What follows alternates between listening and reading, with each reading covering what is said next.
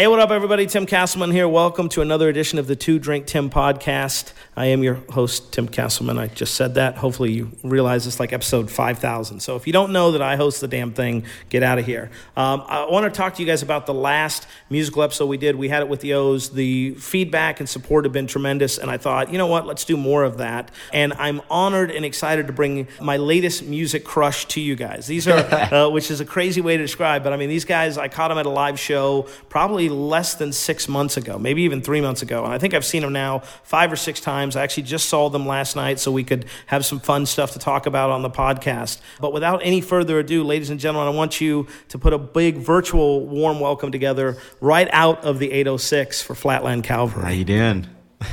It's that all awkward intro, but you're like, do I say something? Do Yeah, I I not? So we don't have the whole band here because legitimately people are taking tests and still in school. That's how that's how young these guys are. But I am honored to have the lead singer Cleto Cordero. Did I say that Yes, right? sir, yeah. Fuck, I didn't mess that up. Yes, Cleto right. or, or Cleto like a meadow is how, how I usually tell people. Cleto like a meadow. I will like a meadow of flowers, and girls are like, "That's cute," and then some guys are like, "Oh yeah, Now- I won't forget that." Now I see why you write love songs. I love Yeah. that. And the easier to pronounce Laura Jane, who is with us as well. Yes. So Cleto is the lead singer and lead guitarist, and Laura plays the fiddle, not the violin, which is exactly what I wrote down. I was like, fiddle, not violin, different instrument. And they make up the dynamic duo uh, that heads up Flatland Calvary. So first, thank you guys again so much Yeah, for being thanks for here. having us. You guys have had a crazy couple of months that, that I want to talk about. I mean, we're, we're talking about you had a new EP drop, your very first deal. You recorded a music video. You spent twenty dollars on Facebook, and before you knew it, you had a booking agency. so Yeah, was there's so much I want to get into about what you guys are doing right now. But I always like to know how bands come to be. So how did Flatland Calvary come into existence? I moved to Lubbock to go to Texas Tech, but like I had the dream of playing music. Like that's why I came to Lubbock because I, I got into UT and, and Texas Tech, and I was like, well, I can move to Austin because that's the live music capital of the world. And I quote, you know, using my fingers, but it's like I can be a little fish in a big pond, or try to go to Lubbock and be a big fish in a little pond. And everything was pointed. I heard the blue light, and I came here to play music. I I went to school, and I always said, said I gave my degree to my mom. You know, put it in my back pocket, and you know, but. Uh, I came here to play music. I, me and my drummer moved down. We were roommates. We're still roommates to this day, but we would go to every open mic night. I remember the first week we moved down here. We go to every open mic night. We went to Witch Witch because we saw they had a stage. I mean, we went everywhere, and it just you know, just you know, fate worked out, and you know, like we ran into a guy that was at an open mic. We showed up to an open mic on Bar PM on Sunday, and we were the, I was the only kid that showed up, and the guy that put it on was happened to be a bass player, and he's like, "Hey man, you want to get together and jam?" I think he saw that we were good, and uh, we ended up. He gave us our number, and he got us on Broadway, you know, and uh, we started jamming.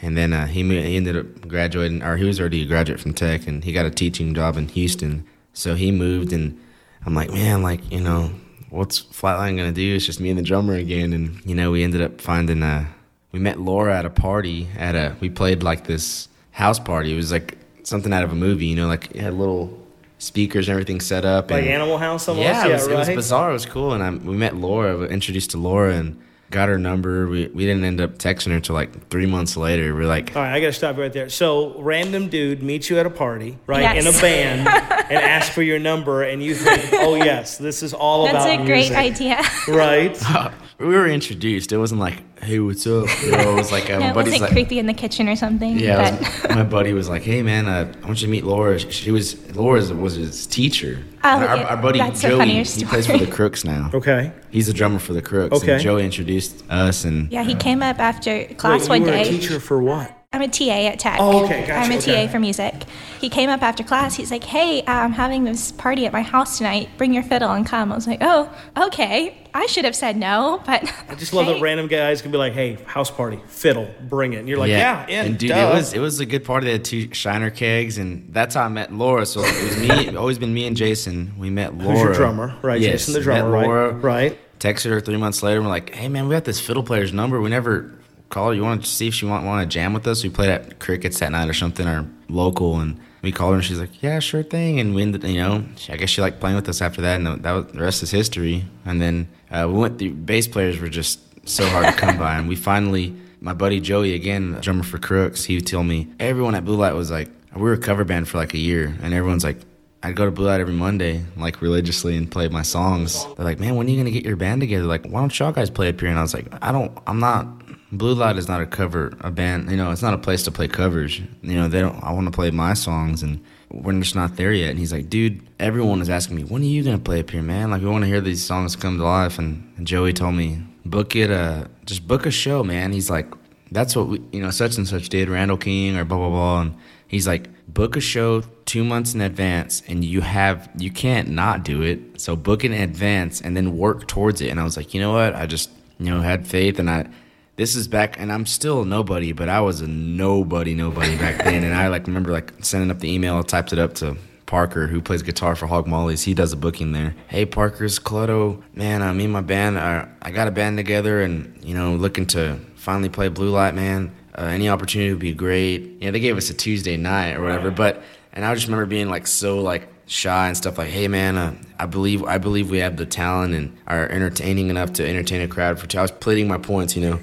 I think we're entertaining enough to play for two hours. Uh, we have a good following. This, that, that, that, and finally he's like, sure, man. How does Tuesday, June fourth sound? And uh, we're like, I was like, oh my gosh! And I text everyone, we're so excited. We got, we got Tuesday at the Blue Light and all stuff. And Anywho, yeah, uh, but but I, you but you didn't have a, the thing I want to be clear is you didn't have a band. You had U no, three, okay, right? Yeah, yeah, yeah. I went off on a tangent. No, no, no, now, no, I'm getting, no. Getting back great. To, we, didn't, we didn't have the band. Yes, so it was me uh, and Laura and Jason. We had a temporary bass player for a time, but he was he had a baby, and uh, he played in another band, Run Home Jack, another local Lubbock band, and uh, he had a baby, so you know he had to you know that came first. So uh, he respectfully, you know, left, and he's like, "Hey, man, I'm sorry, but I told everyone, hey, we're, we're playing Blue Light, and he's like, and then uh, he's like, yeah, I accept and all this stuff, but he was having a baby, and he ended up not being able to do it. So here I am, two weeks. It was two weeks out before the Blue Light show, and I don't have a bass player.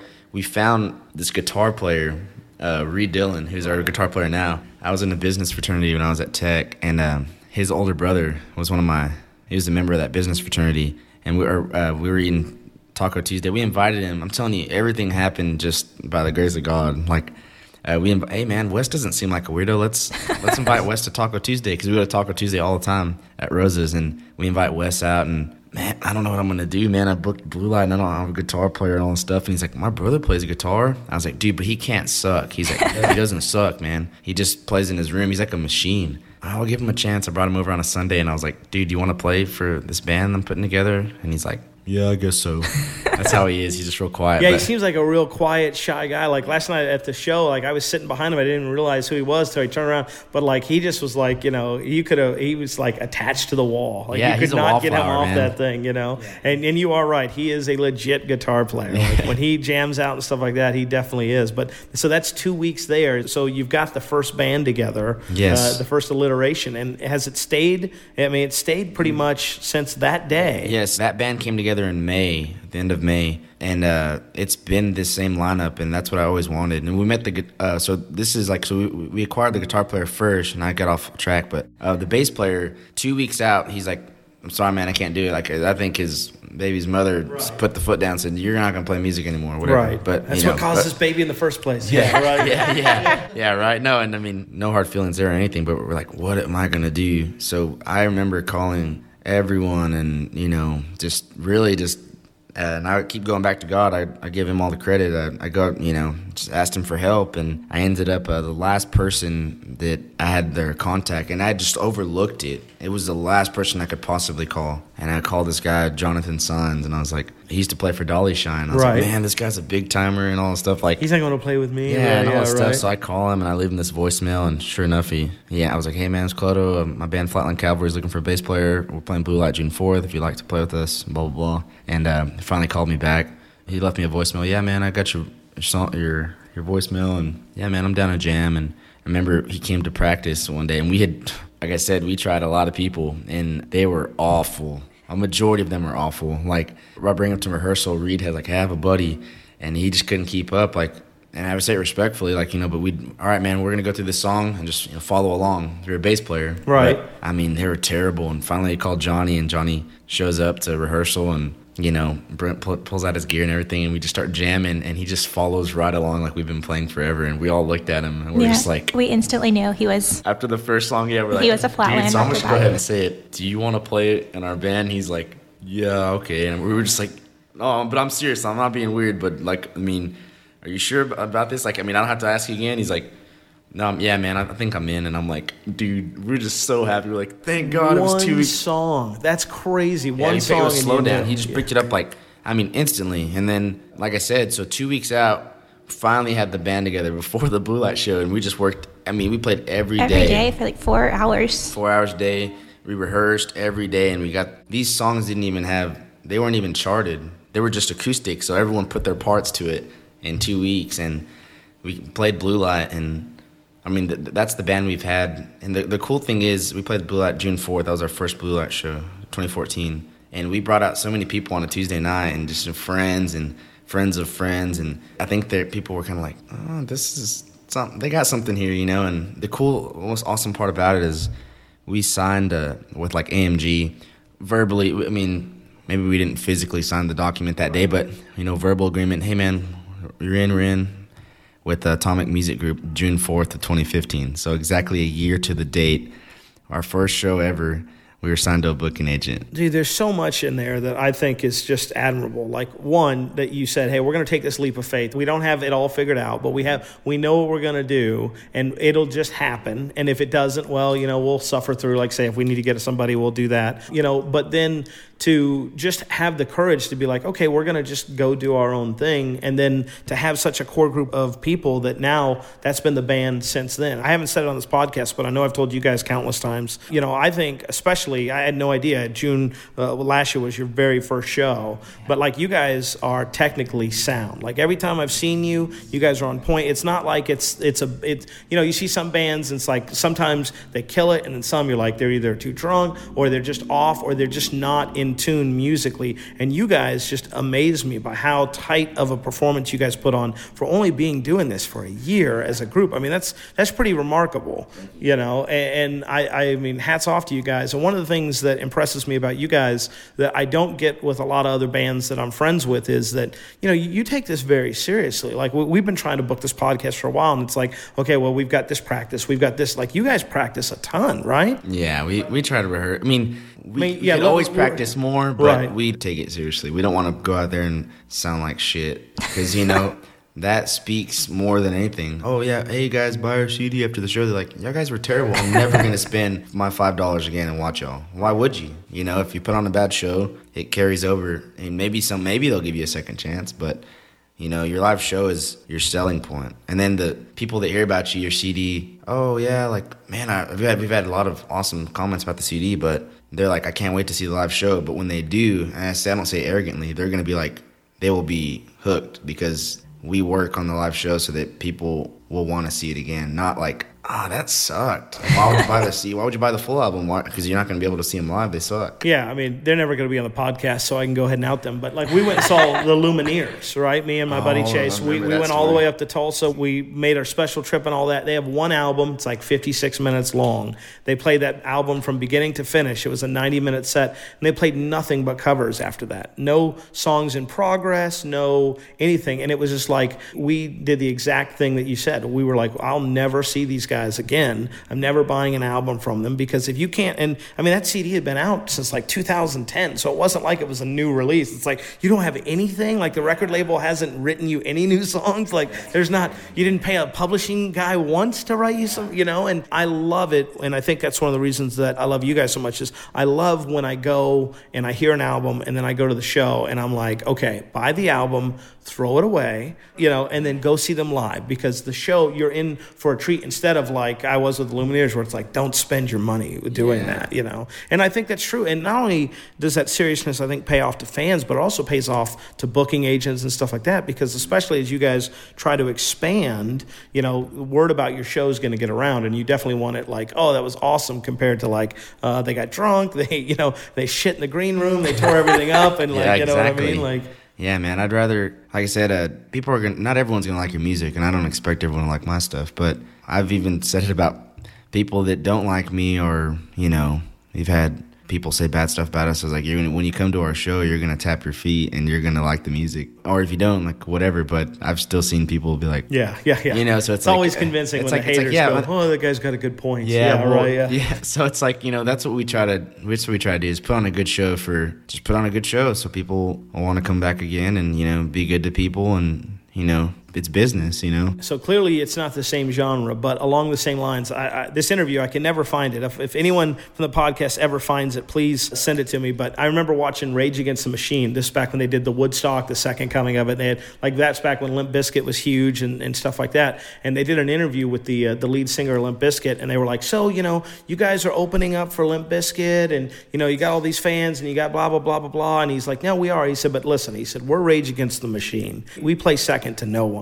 We are here to steal the audience. That's what we're doing." He's like, "I don't care who goes on after us. They're gonna have to put their fucking feet together." Like he's like, "They're gonna have to do work to beat us." And they came out and they did a killer set. And I think as an opener, you know, one of the benefits is a lot of times your headlining act, the guys that typically play after you, are bringing the audience, but it's really your chance to impress mm-hmm. those people. Which kind of brings me to my next question, which is obviously you've been playing together for a year, but like what type of music inspired you when you grew up, when you listened? Like what were some of the musical influences that you guys have had? mostly when I first started playing guitar once I figured it out kind of I learned uh all learned like every song John Mayer ever wrote so I, that's how I learned how to play people That's always right. I forgot you were a Closet Mayer fan. yeah, mean, Closet Mayer right. fan yeah it came out but uh, Body is one. I'm sorry, I don't want to bring back bad memories for you. Yeah, yeah, right, yeah. Uh, that's when people you know note my guitar playing. You know, they say, "Oh, he's not just a guy that just kind of strums chords." I like to you know play guitar, but that's how I learned was John Mayer, and then my buddy turned me on to Texas country, Randy Rogers, and you know, and that's why I started learning melodies and stuff. But my biggest influence once I found Turnpike Troubadours, like I just loved it was lyrical. You know, the melodies were amazing and the musicianship, and I was like, I wanted us, I wanted to have a band, and like you sound like anyone that plays music or something. You're trying to. We're all a bunch of. We're all faking it. We're trying to sound like you know our heroes, and re- your sound ends up being you know like John Mayer said it. You know the failure of your of your idols. So like a lot of people say we sound like Turnpike, but I just adore Turnpike's sound, and I just wanted to something even To similar. emulate it, right, Yeah, yeah. yeah. And I mean, it's Tom Mooney wrote this piece on us last week for New Slang, and he had said, like, gave me chill bumps. So it was really n- nice words he said, but you know, it's, it's the closest thing to Turnpike Troubadours in some time, and I was like, that's so cool because I never told anyone. I didn't tell him. I didn't talk to him and tell him, "Hey, man, uh, We're trying to sound like trying to sound like Turnpike. It's just Right. it just came out musically, and someone heard it. You know, their brain said defined it as sounds like Turnpike. But you know, that's what I envisioned two or three years ago. But And it's I just think that- crazy. I think that's key. I mean, I think everybody at the beginning, because we don't know what we're doing, we emulate. You know, like even with this podcast, it's like there's three or four that I listen to that I'm like, man, if I could just be half as good as those people, you know. And I think we all do that. Funny, back in the day, I used to. A lot of people who listen to the podcast know this, but you guys don't. Like, I used to do stage hypnosis, so I'd go around to colleges and high schools and hypnotize people. wanna and stuff. open up for us Yeah, yeah, yeah. It- actually, I've seen comedians open up for bands. It does not go well. Do not do that. But I remember there was a guy that I liked so much. I emulated him so much that I did this one bit one time and it didn't work. And I, I recorded all my shows, so I went back and I watched it. And the reason the bit didn't work is I was redoing the bit as he did it on the video, like all the names. So like this guy's name was John, and I, in the video it was like Sean. So like everything, it was like Sean, Sean, and he kept looking at me, and I was like, I- because I had because it had just become so much a part of me, and that's not who I am now, but it, it got me started. And I think that there's nothing wrong with that. You know, you say you love John Mayer, you say all those things. I think it's great to have that foundation. You know, comedy. There's certain comedians that I love that I would, if I ever try to do that, I would totally emulate. You know, Yeah. I'd go as far as to be like, fuck yeah, I'm stealing that joke. Like that joke killed on that special. You know, but, but over time you grow into be your own sound. Yeah, it's crazy. and that's awesome. That so. How about you? Or how about you- for musical influences? I mean, I'm sure fiddle got to be a little harder to find bands that have a lead fiddle player. It's true, but there's a lot of. I love uh, solo fiddling, um, like the contest stuff. So I listened to a lot of that. I actually did my master's thesis and now my dissertation on it too. But I was also trained classically, so I I love classical music and fiddle, so that's kind of my sound is a little bit cow, both. Classical fiddle player. Yeah, it's uh, I literally have to turn it, you know, turn it off, play one or the other. No, I was concert master in high school and all that stuff, but fiddle is really what drew my heart. So Wow, that's amazing. That's Yeah. awesome. I always think like there's one song you guys do. I think it's more. Uh, I can't remember if it's a cover or if it's one, but I always listen to it. I'm always like, it sounds like the devil went to Georgia. It almost sounds like she's trying to start there, and then it goes a totally different way. And I'm always like, I wonder if Charlie Daniels, like he's got to influence people. And one of the bands that I really love, Honey Honey, they have a lead vocalist and she's a fiddle player and banjo and all these other things. And it's just amazing to see that that instrument is is really kind of coming on the scene more. Like you see a lot now. You know, even the uh, the band that opened for you guys, you know, they had a keyboard player. It's like you know you're seeing more musical influences, and and it's not just your standard four or five piece band when it comes from that. So you guys do your first show, and then you decide, okay, do a couple more, do a couple more.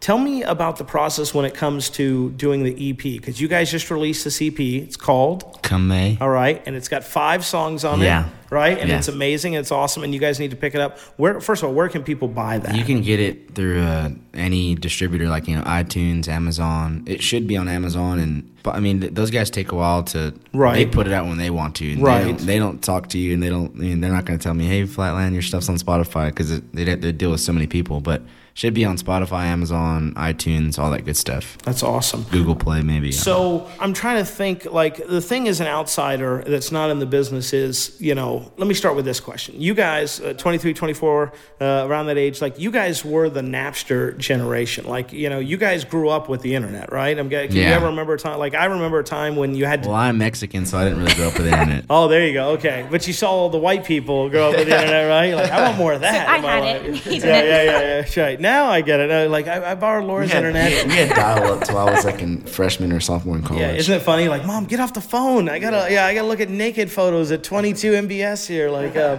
but uh, you know, so you guys kind of grew up in, in the Napster generation where music was kind of shared. It's free. You know, you saw guys like I remember in my day, like Guns N' Roses. You know, they'd have these multi-million dollar albums. You know, they'd have they'd sell 5, 10, 15, 20, 35, 45 million copies of all their works, and that just doesn't happen nowadays. Like Taylor Swift, believe it or not, was the only platinum album last year. That's the only one. And more bands, it's like gold is the new standard. So knowing all that, what made you guys say like, yeah, we still want to record an EP and put it out there for our fans? like uh, the fact that people can get it for free. Well, yeah, I mean, like, yeah, I mean, seeing kind of how music has been in a way devalued, and it's it's become more commodity based than it- you know. Oh, okay, that's, that's a good question. I I just always wanted to, you know, write. I guess like money is a byproduct of success. It's not the goal.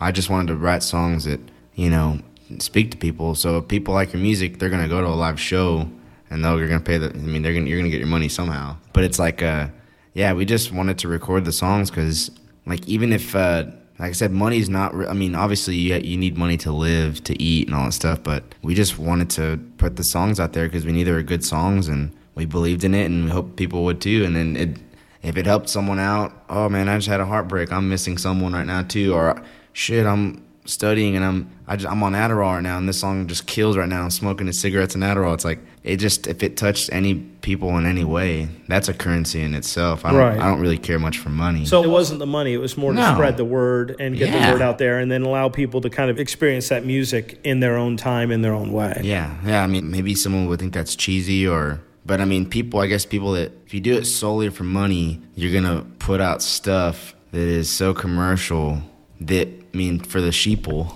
to listen to, that you're gonna end up sounding. You know, like Luke Bryan or something. I'm not calling out Luke Bryan because I'm a nobody. I'm just saying, you know what I mean? Like, if money is your only goal, you're not even really caring about the music. You're not doing it for yourself. You're doing it to make money. So you're gonna put out garbage. So we just we're putting out art, you know, and money is a byproduct of success. So to me, your you, you, money obviously is a focus, and I, I totally yeah, get of that. course, yeah, we're because in the you like business to making money, but right? I mean, but you're more about the art and the creative process and sharing that journey with people than more the money. You know, and you talk about Luke Bryan. You know, Luke, if you're don't want to listen to the podcast, that that's fine. I'll I'll lose I'm, that I'm listener. pretty sure I'm not the only person Yeah. Bryan is terrible. But, uh, you know, not, a, not a bad person, but his music's off. I even talked about this with the O's. Like from what I've seen, is like all the people that did all the pop, you know, and made that real popular. The, what they did is they just went to country and they just used that same formula to build these ones, and that's why you have all these songs that you know you even see it on YouTube, like they do where they loop inter, eh, different songs and different artists, and they're identical because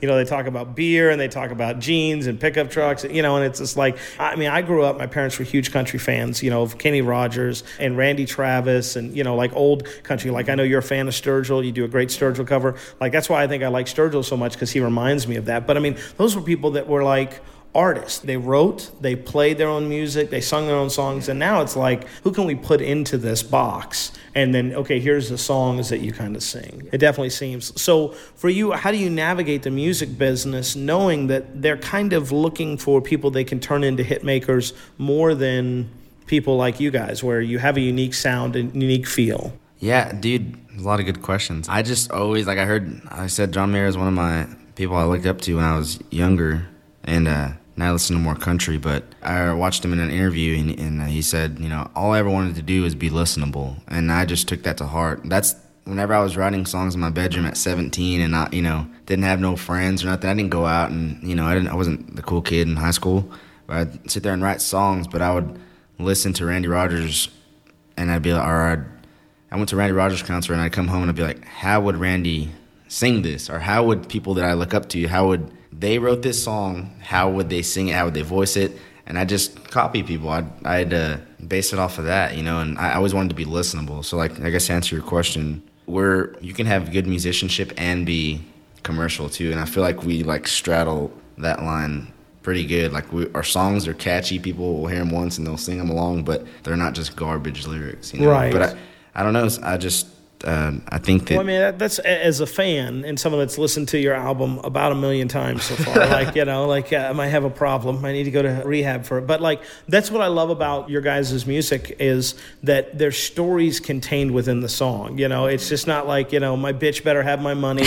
No, Yeah. Shout out to Rihanna, right? you know, or like that where you're just like, there's like you listen to that song, you're like, what the fuck was that song about? Exactly. Instead of like here's a story about love and loss here's a story about recovering from a breakup and and like you almost get these mental when i listen to your guys' album or albums you get mental pictures of the story that was going on. And, and like you say it's almost a way that you can experience that with that person. I think you guys do a great job. And i think you know with my amateur psychology degree that the reason you write so many damn love songs is the john mayer influence i think. Yeah, no, and the thing is, I'm well. See that to myself, I always say that at shows. I'm like, I don't write a lot of love songs, but I guess I do. But they're more like heartbreak songs. I get that from Randy Rogers Right. more. But yeah, I'm not really lovey dovey. But we have summertime love and love me in the water. But I guess we do have a few love songs. But yeah, see see that that's called a therapy breakthrough right there yeah yeah, I, I don't know. Recently, we don't have that many love Recently, songs. yeah, I I think it was a state. Like I said, Your you're high school stage, Yeah, were my high school stage, man. I was. You Well, I mean, I get it, right? I mean, Yeah. you're, you're at home. You don't. I'm Guessing you don't have a girlfriend at that time. Uh, no, at that back in high school. Yeah. No, I went through uh, the high school breakup, and I quote, you know, oh, she did me so wrong, all this stuff, and I wrote all those tunes. But Right. I always say that too. I'm like, I'm a terrible liar. I can write a shitty song, trust me. but I'm saying I can't like just. Oh, like people are like, oh man, that song is so good. Well, why was it good? Because they felt it. Why? Because it's real. Because you felt. Yeah, exactly. Like Right. I can't just make up throw lyrics together and be like, "Oh, it was a great song." It's like, no, it's it's something that happened. It just happens to be in four four time and has a good melody. But it's a real story. You know what I mean? Like So that brings me to my next question, which is your guys' creative process. So, you know, we're Facebook official friends uh, now, right? And I saw the other day that you uh, you just took your iPhone and you recorded a song and you were playing it for people and stuff like that. So, how do you collect ideas for songs? Kind of what's your guys' process from taking from idea Laura to does all the songwriting. I do. It's, it's secret. I'm actually. what? Oh yeah. Oh yeah. And then I just I'm hear, kidding. here, Cleto. No. Oh my goodness, no. the news exclusive You know. here. Yeah, yeah, yeah, yeah. It's a secret. I- Is it collaborative, Laura? I mean, is it or No, is not it where he kind of brings a song and then you guys kind of find the instrument? I mean, so what is the process for you guys to to go? I mean, He writes all of them. I mean, he, I think he sits in his room, you know, and writes a good song. I do- Or I sits in don't- the garage I don't drinking do much beer. writing. I don't know how many songs I've actually in the past year or so. I do. It's all in my head. Like I don't ever write shit down, which I probably should. But I, I always, I'm always writing a song. yeah, I'm always thinking of stuff when I'm driving, you know, I hear a melody or something, or I'm just, I'm always thinking about stuff. And then finally, when it gets to that point, maybe I'll write it down all at one time. But that's why it takes me a long time to do stuff. But I just, just live, man. I mean, you know, like you said, it's. So you get your inspiration from living. Yeah, just right. from being alive. And times are hard. When times are hard, you write a sad songs. When times are great, you write a, a love song, you know? And, you know, I guess that just so happened why people enjoy. I think people enjoy music because it's relatable. That's all it is. It's just, I'm just writing stuff. Like I went through a recent breakup and I mean, now things are great. But at the time, a life where we work out, that was that new song you're talking about. You know, what would life be like if, uh, things had worked out and you got married and had kids and you know you got a front porch and you're sitting there watching your kids and watching the sunset and you know pulling off on a dirt road and banging your wife or something like that. You know what I mean? Like you know, I don't, I, it was really romantic until you said that. Yeah, yeah, yeah, yeah exactly. I had to. I had to. I, I, I didn't want people to think, man, that guy's a big softie. Yeah, yeah, But- yeah. So you know, you know I what just I mean? Loved just like- her tenderly, and then I just pulled off a dirt road and I just banged her right there. We're like, okay, Well, all right, yeah, mean, yeah, that probably wasn't very smart. I'm no, sorry. no, sorry, dude, mom, no, yeah, yeah.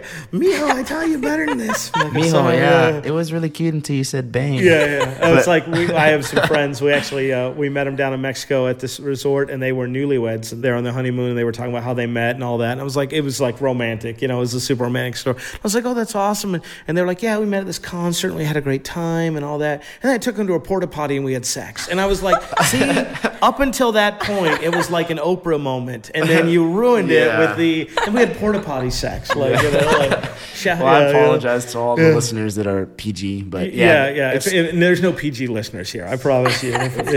it's just a. So it's a time process. You, I mean, you you have to live life and you have to experience those exactly. things. Exactly. My dad used to tell me, "You need to be, you know, writing new stuff and all this stuff," and I would just tell him when I'm ready to write that song, it's gonna come out whether I want to or not. But they used to be more. You need to writing. Some, they weren't, but not in a negative way. They're so supportive, but just like you working on anything new, and I'd be like, "Oh, not not here lately. Just so it's all up here." But whenever I ever wrote that new song, "A Life We Work Out," he he heard it and he really liked it, and he's like, it finally clicked to him. He, I mean, he told me, I finally understand what you're saying about, you know, because I used to tell him, I was like, you know, I can write a song, but it's gonna be terrible. If you want me to write a song right now, I mean, it's gonna be a terrible song, but it takes time for, you know, it just, it's just, I just try to be real. So it's it's, your creative process. Yeah. Yeah. That and that's what I try to explain to people too when I'm doing different things. It's like we're always creative people. I find their brain is always on and it's always taking that time. And it's like it may not look like I always joke with my wife. I'm like, I know it looks like I'm killing prostitutes here in Grand Theft Auto, but I'm really working on whatever it is that I need to do.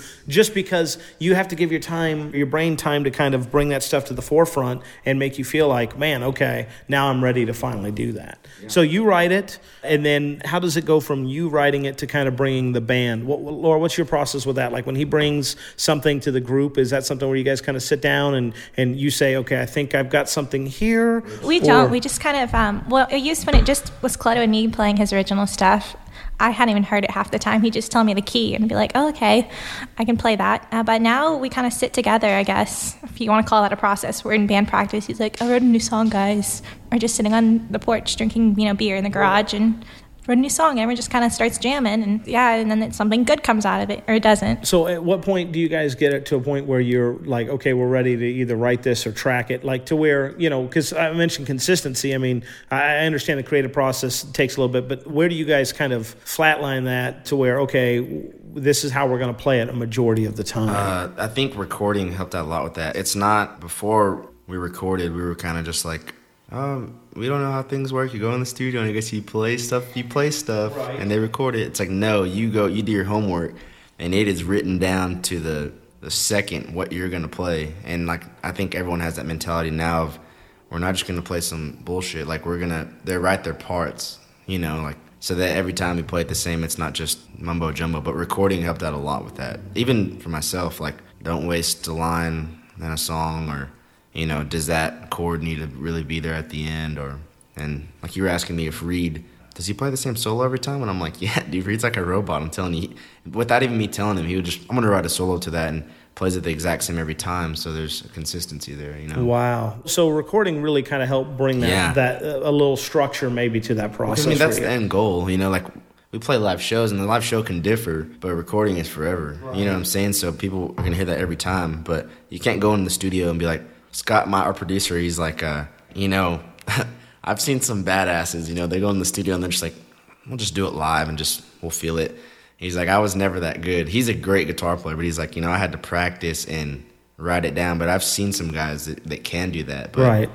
You know, it's just it's a lot of preparation. You just gotta kind of know what your end goal is for the song. You So know, for coming, how it was uh, five, six songs, Five. five. And how long of a recording process was it for you guys? We started recording, hit record in January, the last week of January, I think, and um, we didn't wrap it. We didn't start till it was over. And we got the CDs in hand was like a week before our CD release, so it was in May. So it, it took like five months of recording and mixing and all that stuff. But the actual like recording, going in there and you know playing instruments, that took a few months. right. But I mean, you can. Re- I mean, Scott's told me, man, if we wanted to, we can rent the whole studio for a whole month, and you can record every single day, and we can have it mixed, mastered, and at the end of a month. But you know, sometimes quality will suffer because you don't have that extra night of sleep. Of did I like that mix, or you know what I mean? So Right. It, it's a long. It's a long process. It's it's a very long process, and I absolutely hate recording, like with the passion. But I mean, it's necessary. Right. And you, you get to do it again here when you guys do Yes. a full album here Yeah, pretty full quick. album's gonna be yeah. I mean, I mean, I never thought when I finally got the mastered CD back to me, and like I, I told you that. I mean, I pulled it up and it said like 18 minutes or something in six seconds, and I was like, "Hey, Jason, come in here." And I was like, "Look at that, dude! 18 minutes and six seconds cost six thousand dollars." I was like, "Isn't that insane? Six thousand dollars and a lot of who knows how much time and how much you know blood, sweat, and tears and sleepless nights." But it's finally here. But it's just crazy how expensive it is, you know. Yeah, no, it definitely is, and I, I definitely want to talk about that for sure about how young bands are able to support themselves and how fans can support you guys. So you release the album, or you're getting ready to release. You guys do a music video, which is pretty awesome, right? And that was just a combination. If I remember us uh, talking about this earlier, it's just a combination of live shots from different venues you guys had played, and and then did you actually hire a videographer? Yeah, dude, I'm- I'm, telling you, man. Uh, like I said, it's not a religious podcast or nothing, but I, I telling you, I give credit to God because everything has always worked out in my favor. Right. People are always like, "Man, y'all are really great," or "Man, I love the video," or they say such nice things. But I've like, I told Laura the other day, I was like, I just feel, you know, not I don't feel guilty, but I'm like, I mean, I'm not doing very much. I'm just doing a little bit, and Right. things just work out in our favor. We met the videographer. People find us. Right. He reached out to us and said, "Hey, man, I've been wanting to work with you for a while," and he gave us a great deal. And we, I mean, now we're good buddies. We went to West Texas Live and had a few beers. Like he, he's a good guy, Tanner Griggs of Night Hawk Productions, but makes great videos. And it's just like these people seeked us out, and I didn't have to do anything. Like, you know what I mean? yeah, they came to you, right? Yeah, and I, don't, like I don't mean that arrogantly. It's just everything is always fell into place. Like with meeting Laura, what are the odds? I would have met her maybe at Blue Light or something later, but it was all the situation that I got just invited off the cuff. Come to this party, Right. So we met Laura and got her. We got her number, and you know we played. I mean, who knows if we'd be playing? Then he ignored together. her for three months. Yeah. I know. Oh, and then he yeah. invites me over to his garage to jam. Why did I say yes? Okay. Exactly. Nice. Yeah. Okay. All right. So a Sure little naive thing. on her part. She's like, sure, a bunch of guys, a garage, bring my fiddle. Okay. Call me like, up. Yeah. Like, I can't speak for everyone in the band, but I can speak for myself. When I, you know, I don't know how they feel about all you know that stuff, but I just feel like it's fate, or you know, just have you know, God, someone's looking out for us that things just work out. You know, like you know, you just offering us this podcast. That why do you want to talk to me for an hour? Like, Right. I don't know, but it's like you know, just have a lot of cool opportunities. You know, people seem to like us. I don't know. I always joke around. It's like maybe it's my boy charm, but you know, it's It's like all those damn love songs. Yeah. just fall in love with it's you. just right? crazy. yeah. It's crazy, man. I, and I don't know. And like with recording, people were so generous. People are, in life are always going to tell you what you can't do. Right. You know that doesn't take any work. Oh, you can't do that. You're going to be a musician. That's not ever going to work out. But you know, the lady that our project manager at Pledge Music told me, no, I don't think you can raise five thousand dollars. She's like, I think we should set a modest goal at two thousand. And she's doing her job, Right. Because if we don't make the money, they don't make money, Right. Yeah. So she told me with two- pledge, right? If it doesn't fund, you're yeah, out. we're done. So Yeah. I was like, two thousand dollars ain't gonna freaking you're gonna wash wash my truck. Right. I mean, Right. I don't even you know, it's not gonna do anything for the CD. Like, but so I was like, I know. I was like, she's like, due to your social assets on Twitter and Facebook, I just and you don't have a mailing list. I don't see how you can do that. Who are these uh, heavy bidders that you know? Oh, the yeah. Who are the deep pockets? Who have the deep pocket? I told her Yeah. we have a lot of people backing us. They have deep pockets. They want to help. They want to help us. And, Right. You know, who are these people? How are you going to reach them? Uh, you need their emails, blah blah blah. And I just I refused to take no for an answer. I said, I'm sorry, but two thousand dollars is not going to cut it. We need to, and we're gonna raise the five thousand dollars. We raised it in nine days. Holy cow. And she said we couldn't do it. We raised five thousand dollars in nine days. It Wow. was Over five thousand dollars. over five. It was almost six. But Yeah. like I said, and I don't say that arrogantly. That's I don't like I said, I don't do much. Right. I just, you know, do what I can. People have always been so good to us. Right. That's why That's crazy. Yeah. Five thousand dollars in nine days. That's just. And, and where did a bulk of that come from? From user base or people discovering you, or the majority of his family and friends. Right. You know, and um, like I said, we had people in the UK that they bought a CD. I mean, Right. it cost me ten dollars to ship it over there, but they still bought a CD. It was awesome. Right. You know, people in Pennsylvania, Florida that I don't even know. I mailed CDs to California. It's like, why? But I don't know why. they either but heard something or something yeah, it's resonated, cool. right? And I had someone message us like last week on from California. Hey man, I just wanted to stop by and say hi. They're like, uh,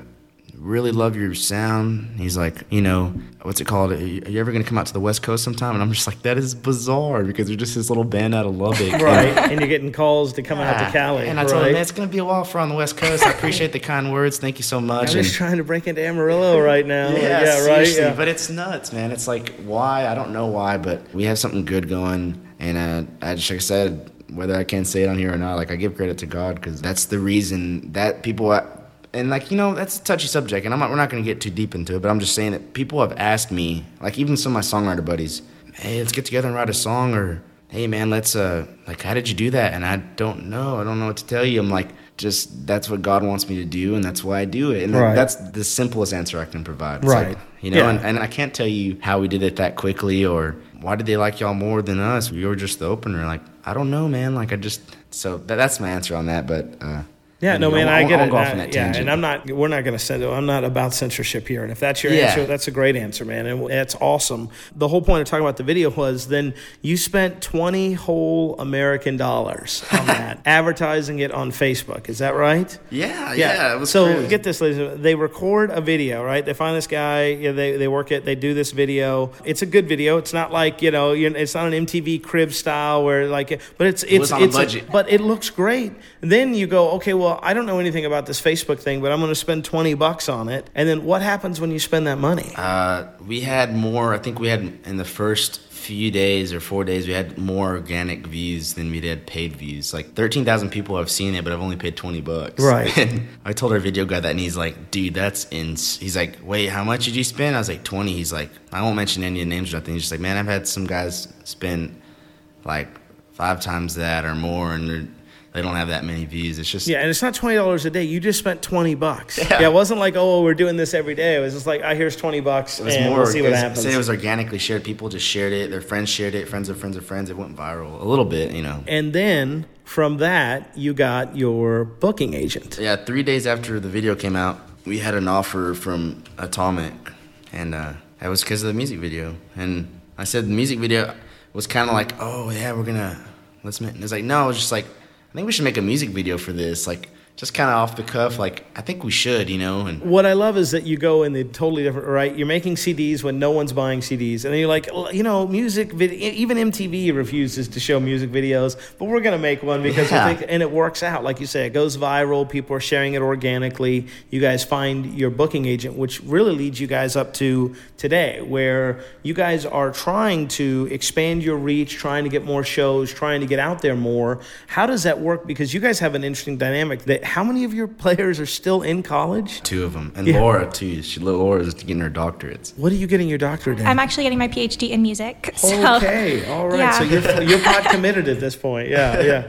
literally and figuratively, But um, right? I'm almost done with that. So, So, then but, they're I going to have to be calling me doctor. Right, that's great. Dr. Laura? Yeah, that'd be great. Dr. Jane. Yeah, Dr. Jane, I like that better. So that's got to be unique because on top of trying to, to get the business side and, and get out there and get known, you guys have the real world constraints of classes and homework Yeah, and stuff man. like that. It's just another thing I could worry about, or I could just say it is what it is, and Right. we're gonna do fine. We're But- gonna, you know, we're, yeah, it's, it's it's something else. You know, like my guitar player has I have a test tomorrow, or Right. hey man, I can't leave Friday until this time because I have a test or something. Like we'll work around it, but it's not going to change. You know, Flatland's not going to fall apart because kids are in school. And the thing when we talked about this last week, when we were kind of talking about the thing that struck me was that, you know, never once did you say, yeah, we'll just find some different people. You know, Yeah. like we'll just find some non college grads, you know, or people that are already graduated. That the loyalty is there to keep this group intact. I think you know the concept of a band is kind of fallen off as well. Like people, you know, there's a lot. Of, I could have been a Cleto Cordero band. I don't think we would have been as. suc- I think the songs would have been the same, Right. But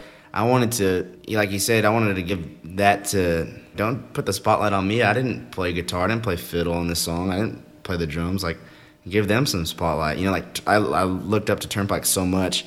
And the thing is, I knew the face of every person that of every member in Turnpike, and I, they seemed to have a quality, a character, and you know, because they're a band, Right. You know, and I can't tell you some other guys in the, the circuit that aren't bands. They're bands, you know what I mean? But oh, that's just so and so's fiddle player, or it's like no, they're in They're, Flatland. you're right. Yeah. So instead of it's, yeah, that person plays with Cleto, it's this is part of the band. It's not. It's not just me. I mean, it's a group effort. You know what I mean? And No, I, I- I, I- didn't yeah. want to record. I I did not want to hit record, and we didn't have the. I think some people try to, you know, I don't know. We always had a game plan. You know, I've always had a game plan, but I, I don't know. Like some people want to do stuff before you have this thing, like record, but you don't have a band. Or Right. I always wanted to play with people that I enjoyed, and I almost recorded. You know, I was in just an idea, but it didn't go through. Like, oh, I'm gonna come make it happen two years ago. Right. I had the songs, but Right. I wanted it to be my band on there because you know guys like Turnpike and like anyone can have a studio quality album with studio musicians, but guess what? It's gonna sound the same. Right. But yeah, maybe we were, we're not studio musicians, but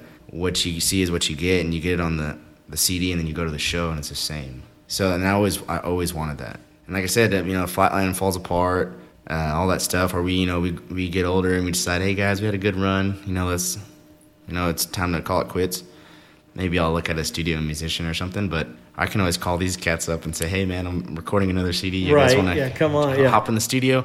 But yeah, man, it's just, like I said, it's life's about making relationships with people, and like you said, it's it's not about the money. It's about and like yeah, I can't live off of people's good words, and they say, "Oh, we liked your song." That's not going to feed me Right. every month, but you know, it feeds your soul. You know, like I always wanted to. Or if that person, you know, likes you enough, then goes, "Hey, I got a podcast, and we want," or Exactly. you know, like Chase with I webs. I mean, mean, like if you can it's- it comes influence the influencers, you know, by putting out good stuff, then they spread that message for you. So it's not even what you guys have to do. Now it's like we have this whole crew that will help kind of spread the message and get it out there. Man. That's, Yeah. that's the way to do it, man. I, like I said, I don't, I don't have a clue. Right. That's why I don't, I don't take credit for people tell me nice stuff, and I just feel like I can't. I tell them thank you, and you know, my dad gave me awesome advice. Said like, let it go to your heart, not your head, Right. as you become a household name. And he told me that whenever we had a little story, we were in the paper, the local, and the Texas Tech paper maybe, we played a little benefit show of crickets. We're nobodies. then. Right. We're still nobodies, but we were nothing then. And it was just a little, nice little thing someone wanted to do for us. And uh, we were just a cover band, you know. And my dad's like, you know, I sent it to him, hey, dad, making you proud, made it in the paper. Right. It's nothing to look at now, but the time, you know, and he's like, you know, as you become a household name, you know, let the fame and all the good things people say, let it go to your heart, not your head. And that just always stuck with me. And Yeah, because you've seen the opposite side many Yeah, times. oh, Where man, yeah, I'm- someone gets a little bit of press, you know, they're like, "Fuck you, I'm out, bitches." Yeah, no, dude, I'm telling I made you, it. I've- yeah, right. and I said I won't mention any names because that's not the way I am. But I've heard it's, it's heartbreaking because like I'm everyone is like you said are, are influenced. There's influencers like people that I look up to a lot. Some of the people that I moved to Lubbock for. Right. Man, I want to do that what they're doing, and I've just heard so many terrible things about people, and I'm like, man, like people can just say one bad thing about you, and no one's gonna say.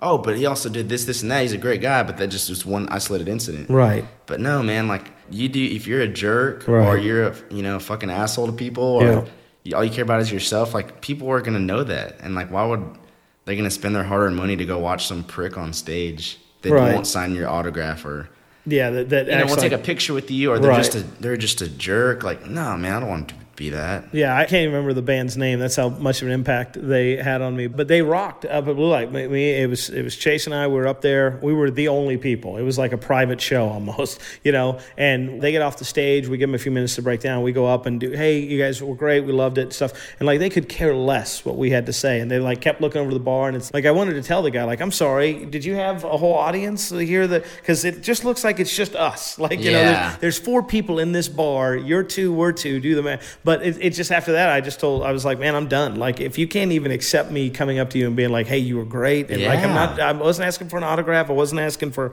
anything. It's just like, but it does amaze me that people and you know, and then you're like, okay, you know, like who is this person again? Like what is the deal? So so I think humility is always a great thing. Way to go, man. I, and yeah, it's maybe it's not humble to say you're humble. Oh, I'm humble. Yeah, yeah. I'm what I humble. mean? Humble brag. Hashtag. Yeah, Hashtag right. I'm humble. Yeah, right. Yeah. No, Let me it's tell you how humble I am by being humble. Yeah, No, right. but yeah, dude, it's like like I said, I never wanted to be like people that I was like, I can't, man. Like, what? Are you sure that they did that, or they said that, or Right. they said that to you, or you know, someone that you know they were big fans of, and they're like, man, they were really they acted like that to you, and they're like, yeah. It's like, man, I don't, I don't ever want. No one's ever gonna be able to say that about me unless, Right. unless it was I'm like three sheets to the wind, I'm just wasted, or you know what I mean, like. I'm not myself at the end of a show or, Or if something. you if you Everyone- wake up the next day and you have photos on your phone you don't remember taking, Yeah. you're like, I'm gonna post this to Instagram. Yeah. And, uh, yeah. But yeah, man, it's uh I never why do something that, you know, you don't like. Or like you don't like in other people, why would you do that to someone else? Right. So yeah. So you guys have the album. It got released. You guys had a big album release party. I, I want to share this story with you. So you guys, it's a teaching moment for me to you. So we go to the show. You guys packed it. You guys had a great audience. I was actually, I'm very impressed. Every time you guys play, you guys have a great audience that seems to come and support.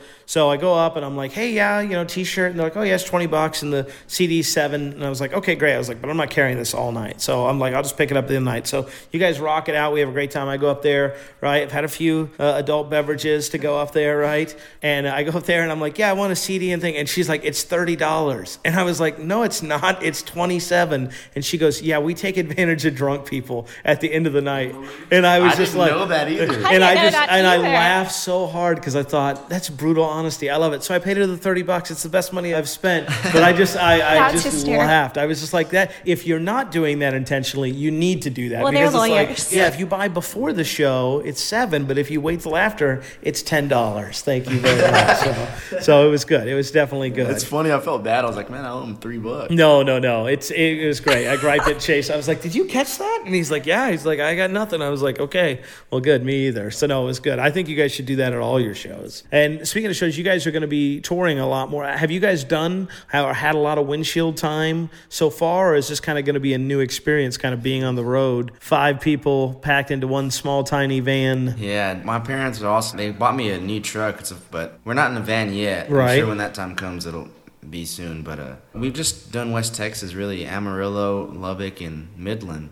And uh yeah, we're fixing to be playing places like, you know, Fort Worth, San Houston, Angelo, right. Austin, Houston. Yeah, we're fixing to be all over. So what are you looking forward to by doing that? And what's the one thing you're like, "Oh man." Oh, dude, yeah, just uh, playing for people that don't know who the hell we are Right. and making new relationships. You know, yeah, that's what I'm most looking forward to. I'm not being on the road. Sometimes is it gets old, but but we all like the thing about us. We all enjoy each other's company for the most part. We can get annoyed with each other, but we just laugh and shit on the you know on the road. Everyone's saying something stupid. Johnny's buying pork rinds at the gas station. The car smells car. so bad. Jason, yeah, our drummer Jason, just you know that guy's a goofball. He just No, uh, just have a no corn nuts policy. That's uh, like I can handle pork rinds, but corn nuts, like especially like the sour cream and ranch or whatever, it's like, Aw, oh dude, my god, it's like yeah, just eat sardines or something. It'll smell better than that. Yeah. That's mostly. We're like a family, a big relationship. Well, how about you? I mean, being the only girl on the road, right? Having to deal with these sweaty, stinky guys who are like, "Oh, pull my finger and fart," because you guys are family. Like that's got to be. I mean, do you have brothers and sisters that have prepared you?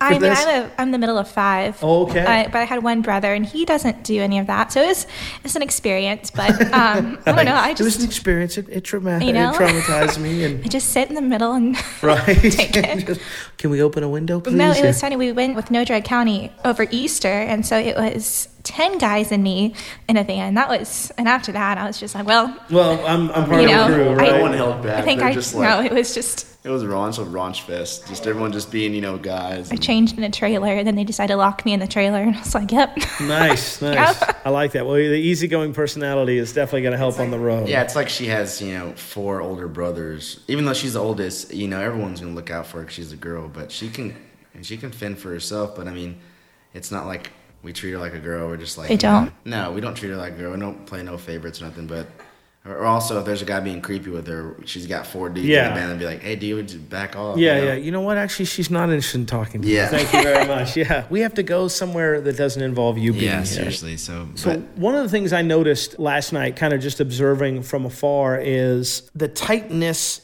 of the music community. So you guys were there kind of hanging out before the show and there were different artists kind of coming up and what was interesting to me was to see the dynamic of the artist kind of having this super tight knit almost like hey these are my friends that I haven't seen in a while, but also what was interesting to me is kind of see the dynamic of other people trying to approach you guys during that time. And I, I don't know the best way to describe it. Basically like you, you saw people that were either fans or maybe even like worked for the venue or kind of were friendly. But it was interesting to me to see that it was like they would be let in a little bit, but there was still this tight community that it was like it's just us. Like it's just our moment right now. We're sharing this time with each other and like no one else. And since I've got to know more musicians, I've noticed that more and more where it's like if you're not a musician, you're never going to get into that group like you would if you played in a band because they don't experience the same stuff that you no matter if they're friends or family or people that Mm-hmm. even work for you guys. And I got to think that's pretty awesome to know that you're supported by a group of people at all times that would help. I, I don't know if that's really a question more than a statement, but do you guys notice that or do you feel yeah, that? yeah, I was. Uh, this guy actually. It's pretty strange. He said that. He, uh, one of the guys that helped put it on. He was telling me about that. So, do you know Rodney Parker or do you know Charlie Shafter? I was like, you know those guys? I'm like, thing is, I know them, but I don't know them. Right. They're Lubbock songwriters. They're from you know around the area. They play here a lot. It's like I know of them, and I mean, I'm sure they know me by name too. Well, I don't mean that arrogantly either, but it's like I'm sure they know who I am. But you know, we just know each other. Like like Rodney Parker played my guitar last night. I don't even know who he is. I mean, we never shooken hands or nothing. Right. So he played my guitar. It's just like yeah. I mean, he just it's just like he said. It's close knit with just all, I know like every Lubbock songwriter down here. Like just by hanging out at the Blue Light or you know golfing or you know what I mean. Like it's it's so tight knit. That is crazy, you know, kind of going back to where we got started. You know, you had your choice between Austin and here. And Austin is Music City. You know, it's got 6th Street, you got all that stuff going on. What made you say, like, okay, I'm going to choose Lubbock? And then also, the second part of the question is I've noticed a lot more people like Dalton Domino and, and more people that are coming from the 806 that are releasing albums and, and kind of making a name in this area from being in this area or around. So why do you think you pick Lubbock over Austin, and why do you think Lubbock is kind of starting to get a name for the Texas music scene, if you will? Uh, it's crazy. Like I said, whenever I think from the outside eye, or people that don't aren't musically inclined, or just hear what people say, like Austin's like, oh, live music capital of the world, but to musicians, uh, no one talks about like musicians never play in Austin. You know, uh, it's true. It's- unless it's like at the Nutty Brown Cafe. you or- don't really get paid either because Yeah, there's that's the so many musicians. So some have a fighting chance and love it. It's just bizarre because I wouldn't move. I mean, I'd move to Austin to live there, but you never hear of musicians playing there because, like you said, you don't make any money. No, it's true. It's like that or Stubbs, right? Yeah. Yeah. like, but that's only going to be like established, you know, bands that I've seen at Stubbs. I don't think they have like an open mic or night, or, or maybe they do. Um, all right. Well, I know that we're against the time crunch, and I kind of want to wrap everything up. So we talked about where you started. We talked about where you guys are right now, and you seem to be a pretty goal-driven individual or someone that clearly has a plan. So if we're having this conversation a year from today, I don't know if I have a plan. right, right, or at least uh, an I have a vision. Uh, so a year from today, what is your vision for Flatland? A Flatland year from today. What's today? June. My birthday. It's June It's, Yeah. yeah, yeah, well, Yeah. yeah, it's your birthday. Do you- so. Uh, So yeah, That's this is actually a great question. What are your goals on your birthday? it's not a Uh, great question when the guy's hungover. Like I don't want to think, sir. I just want to have a good time. Yeah. a year from today, I think we'll have a top 10 song on the Texas music charts. I think we'll be an established band that with demand that people want, like a must see act. And yeah, just I'll be as bold to say possibly we'll have a number one. And uh, the full CD will come out, and it's gonna be you know people. We did the EP on purpose to get people excited, you know, but we're gonna come back and knock it out of the park with the full album and have a few number ones on there, and we're gonna you know, let people know that you know we're the next thing. You the, know, the next Luke Bryan. Is that what they- yeah, yeah, yeah, yeah, yeah, yeah, yeah. I'm gonna start shaking my ass more on We're stage. gonna get him some skinny jeans. tight There you go. Yeah, I gotta get some skinny jeans. Birthday present. yeah, man. I'll, I'll, I guess I'll boldly say that this is our breakthrough year, our breakthrough, yeah, breakout year. But next year will be our, you know, when people really know who we are all over Texas. And I mean, you're you're gonna have people that don't know who you are, but you're gonna we're gonna have people are gonna like our music all over Texas. That's my goal. I want to open up for Turnpike, Randy, Wade. I want to go golfing with Randy Rogers and Wade Bowen.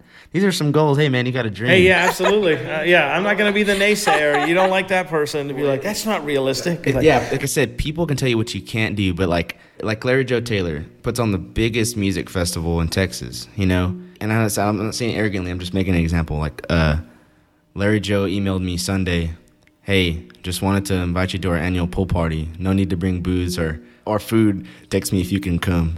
And then he signed off LJT, and we were texting yesterday. Like, Right. I'm texting the guy that puts on the biggest music festival in Texas, and, he, and I'm telling him, "Hey," uh, he texted me. He texted me, Right. "Hey, man, uh, just want to let you know uh, if you want to bring a guest, we'll have a, another uh, a guest bedroom if you'd like to bring a guest." And I told him, uh, "Hey, I'm thank you very much." I was like, "Hey, I'm I'm Mex- I'm Hispanic. Do I need to bring any chips and salsa or guacamole?" And Right. he said he said no, but we are going to be pouring concrete. Nice. It's like it's like, dude, I'm shooting the breeze with Yeah. Larry Joe Taylor. And Yeah. If you would have told asked me last year, you're never gonna meet Larry Joe Taylor. You're never gonna be friends with him. Like you just got a dream, man. And Right. That's I have big dreams. We're gonna do awesome things, and Laura's gonna get her doctorates, and Jason's gonna you know graduate from OT school. We're you know, but everyone's gonna do you know be successful. But Flatland's gonna be the next big thing, and saying it from a humble place, you know. Humble brag. Yeah, Hashtag hum- humble, hum- brag. humble brag. Yeah, Yeah, man. right, yeah. But yeah, man, you got a dream because why else? Why are we doing this?